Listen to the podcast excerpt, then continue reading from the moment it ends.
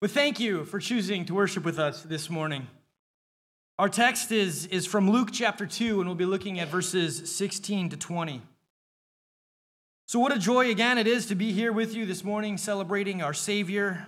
This week we'll be wrapping up our, our Advent series we've called Away in a Manger. Over the last few weeks, we've been walking through the beginning of Luke chapter 2 and looking at the manger through the eyes of the people who were there or not there, as it were.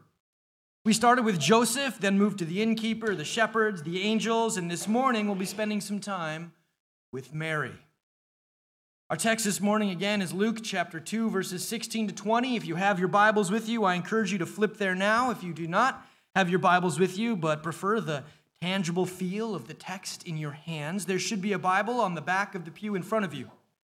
The words will also be on the screens beside me when the time comes.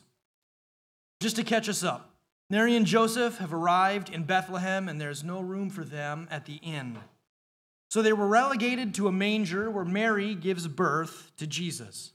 Unbeknownst to them, shepherds have been minding their own business out in the fields when an angel appeared to them telling of the birth of the Messiah.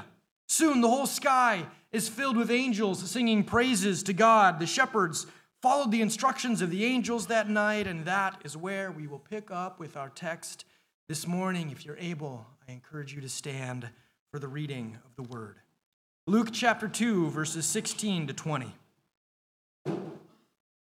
So they hurried off and found Mary and Joseph and the baby who was lying in the manger.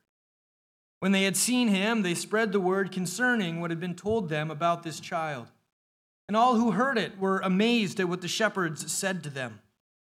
But Mary treasured up all these things and pondered them in her heart. The shepherds returned, glorifying and praising God for all the things they had heard and seen, which were just as they had been told. Thus ends the reading. Let's pray. God, we thank you for your word. God, we pray that you would speak through your word this morning, that you would perform the miracle that feeds our souls. We pray this in your name. Amen. You may be seated.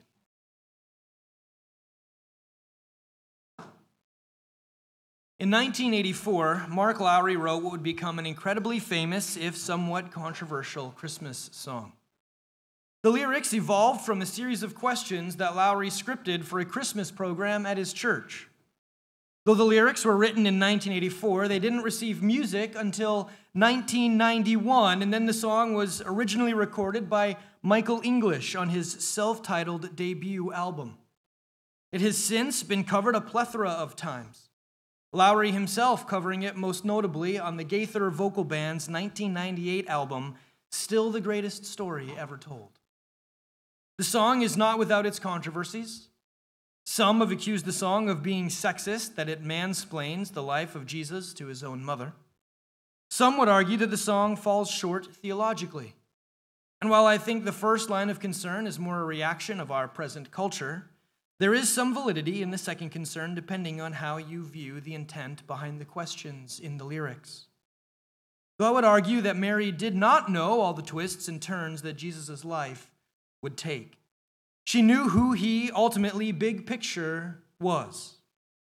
But that does not mean that she understood all of what God had in store for her or for him. There are things she knew and there are things she didn't, but at the end of the day, who wouldn't want to sit down and ask Mary the rhetorical questions asked in the song, Mary, did you know? I thought about that song quite a bit this week as I sat in our text this morning. Mary's been on quite the journey. Now, we know she wasn't exactly a normal girl because of all the young women in Israel. She's the one that God chooses to bear his son. So there's something different about Mary, but that doesn't mean that she was ready for the life, her life to be turned upside down by the visitation of an angel. We find that story in Luke chapter 1, verses 26 to 20 or 38, where we read, In the sixth month of Elizabeth's pregnancy, God sent the angel Gabriel to Nazareth, a town in Galilee to a virgin pledged to be married to a man named Joseph, a descendant of David. The virgin's name was Mary.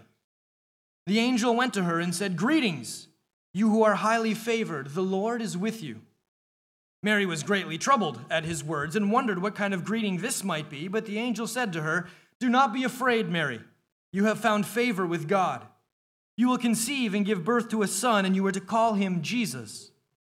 He will be great and will be called the Son of the Most High. The Lord God will give him the throne of his father David, and he will reign over Jacob's descendants forever. His kingdom will never end. How will this be? Mary asked the angel, since I am a virgin. The angel answered, The Holy Spirit will come on you, and the power of the Most High will overshadow you. So the Holy One to be born will be called the Son of God. Even Elizabeth, your relative, is going to have a child in her old age, and she who was said to be unable to conceive is in her sixth month. For no word from God will ever fail. I am the Lord's servant, Mary answered. May your word be to me fulfilled. Then the angel left her. Now, that's a lot to take in for a 14 year old. The steps are in motion for her to be the mother of the Son of God. The joy she must have felt. God's promises are true, and He will be using her to fulfill them, to bring them about in the world, and the fear and anxiety and alarm she must have felt.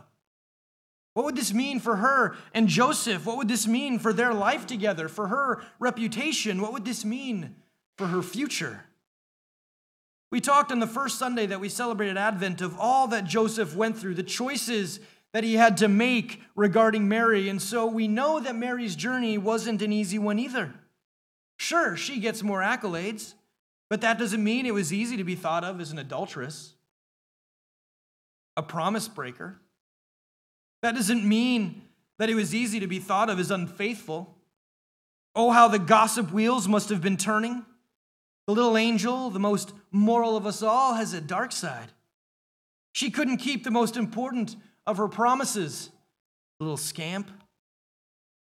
She had people whispering behind her back about how she had failed, how she had disappointed her family, her future husband, her God. Stories were told around the well as women gathered water, and at the bar as men drank their wine of the unfaithfulness of Mary. All of this, and she hadn't even been unfaithful. She'd been faithful to Joseph and the promises made to him. But even more importantly, she had been faithful, continued to be faithful to God. What they saw as an act of sin was a sign of her faithfulness. And to know that the rumors were running around behind your back? No, thank you. And then she has to get on a donkey for a long trip to Bethlehem. I don't know how many of you have been on road trips with very pregnant women, but I don't recommend it. The baby growing in their womb compresses the bladder, right, to a pretty amazing degree. That's something I'm convinced that the people who decided however far apart rest stops should be on the highway didn't take into account. Road tripping with a pregnant woman is a long and tedious process. And that's from my perspective. I'm not the one scanning the horizon for the next sign of a bathroom and praying for mercy every time we hit a bump on the road. And then to think of making the long, arduous trip on the back of a donkey. Nah, man. Like Mary didn't have it easy. This was not a pleasant experience for her. And then they finally arrive in Bethlehem, and she just wants to be somewhere warm, somewhere safe. She just wants to be somewhere that she can bring her son into the world safely, and she's told there's no room in those places. And she's relegated with Joseph and her baby to the barn to the stable, the place the animals find shelter. What an insane and crazy journey Mary took ever since the night she is visited by that angel. And then the time comes, and, and she has the child, and she lays him in the manger. And right about the time she just wants to go to sleep because she's absolutely exhausted, a bunch of dirty strangers, a bunch of shepherds show up, invading the privacy of the moment.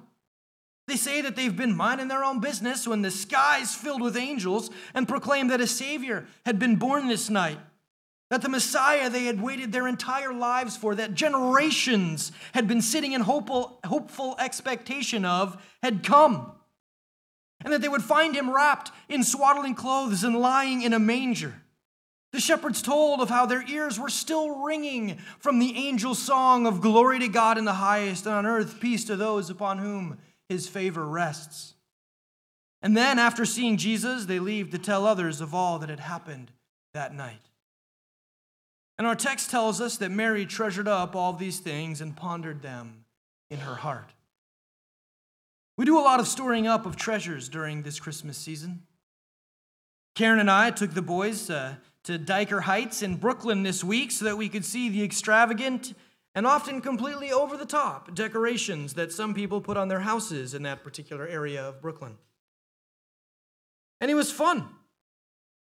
But it was really fun to be together as a family, to get on the bus and walk through the city, ride the train, eat the pizza, enjoy not just the lights, but the moments, the memories together, oohing and awing over the ridiculous decorations, laughing together, teasing each other spending time in each other's company? Were there arguments? You bet. Did dad get frustrated at points? No doubt. Would I do it all again? Absolutely. Maybe not next year, but I'd do it all again. During this season, we, we do things, we have our traditions, we eat certain foods and participate and partake in, in certain activities so that we can make memories, but also so that we can remember. Last night, we spent time by candlelight singing the songs of the season. Soon, presents will be opened, gifts will be exchanged. We'll tell each other that we love each other in different ways through different means. And all of it is storing up treasures, memories that we ponder in our hearts. And so, on some level, I can begin to understand what Mary was doing. As a parent, I have gone through the motions that she is going through. And so, on some level, some very basic level, I can relate to the pondering that she is doing in her heart. And on a deeper level, I am continually convicted of the reality that I should never stop sitting with Mary in her pondering. For she was pondering not just her son, but the Son of God. I get the reasons that people struggle with the song, Mary, Did You Know? Personally, I love it. I try not to get wrapped up in the controversies as much as I love to sit in the questions and the implied answers. Did you know that your baby boy would save our sons and daughters? Did you know that your baby boy has come to make you new? That this child that you delivered would soon deliver you? Ultimately, yes, Mary knew the answers to these questions. The angel had told her. But sit in the implications of those questions for a minute. Ponder with Mary the deep hope and promise that was given to us that night. She had no way of knowing all the things that would take place in Jesus' life or her life. Was she expecting a political savior like the rest of Israel? Did she know that Jesus was going to break the walls of their expectations? That he wouldn't be exactly what the people of Israel wanted, but that he would be so much more. I don't know. I would argue, based off of how she responded to him at times later in life, that she understood some of it, but didn't truly grasp all of it, which is completely understandable and expected. But sit with a mother in a manger all those years ago, seeing the face of her son and how people were responding to him, and sit in the hope that child would bring the promises that would be fulfilled by his hands. This, this little boy, the one that you delivered, would soon deliver you. She knew that Jesus would save her. The angel told her and the shepherds this, but did she know, did she realize that this child would not save just Israel, but the world? Did she know that the child she delivered would deliver all of us? Maybe she did. Maybe she did. Do we?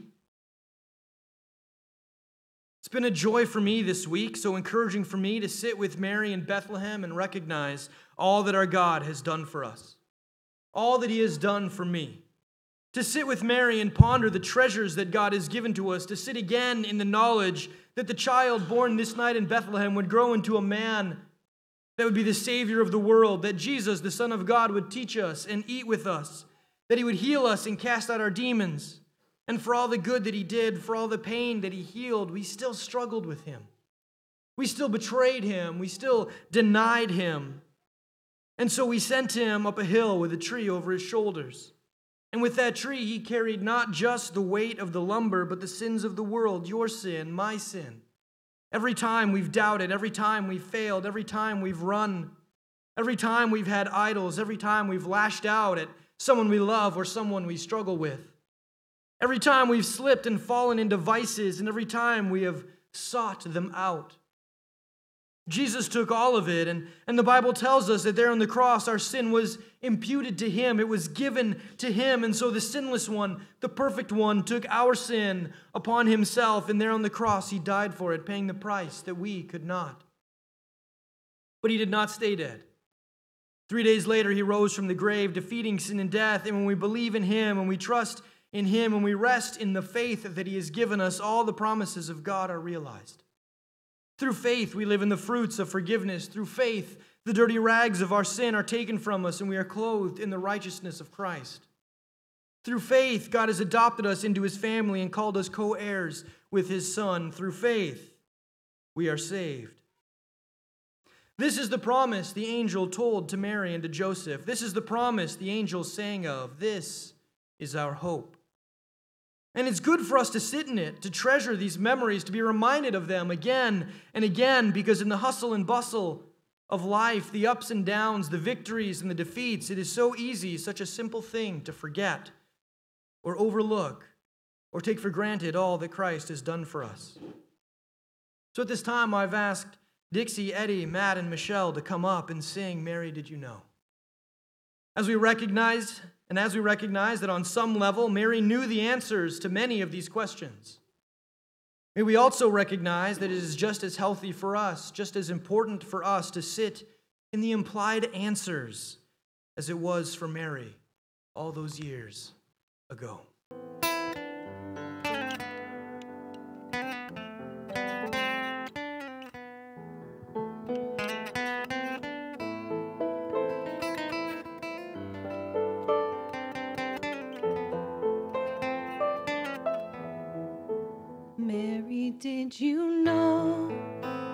That your baby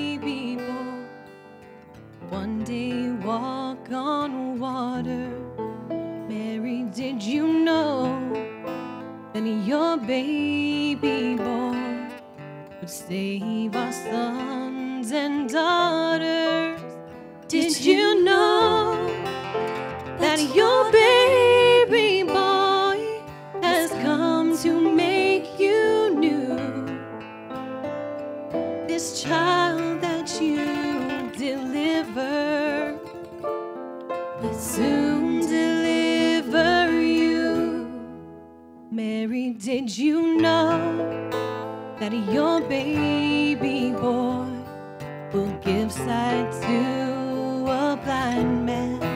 Mary, did you know that your baby boy would calm the storm? with his hand. Did you know that your baby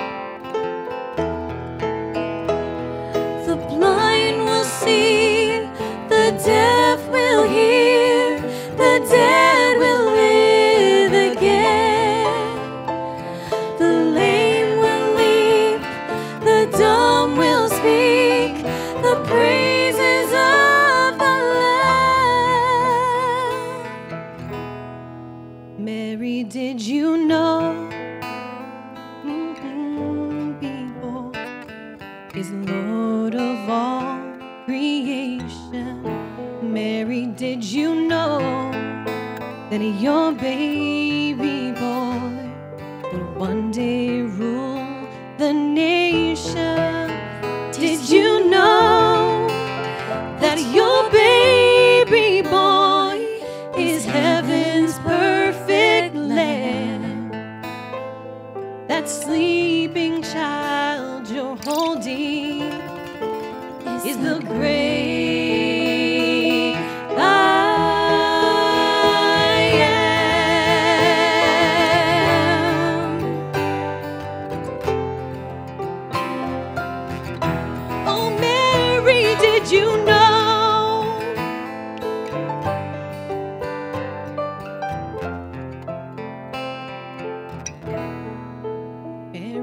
Did you know?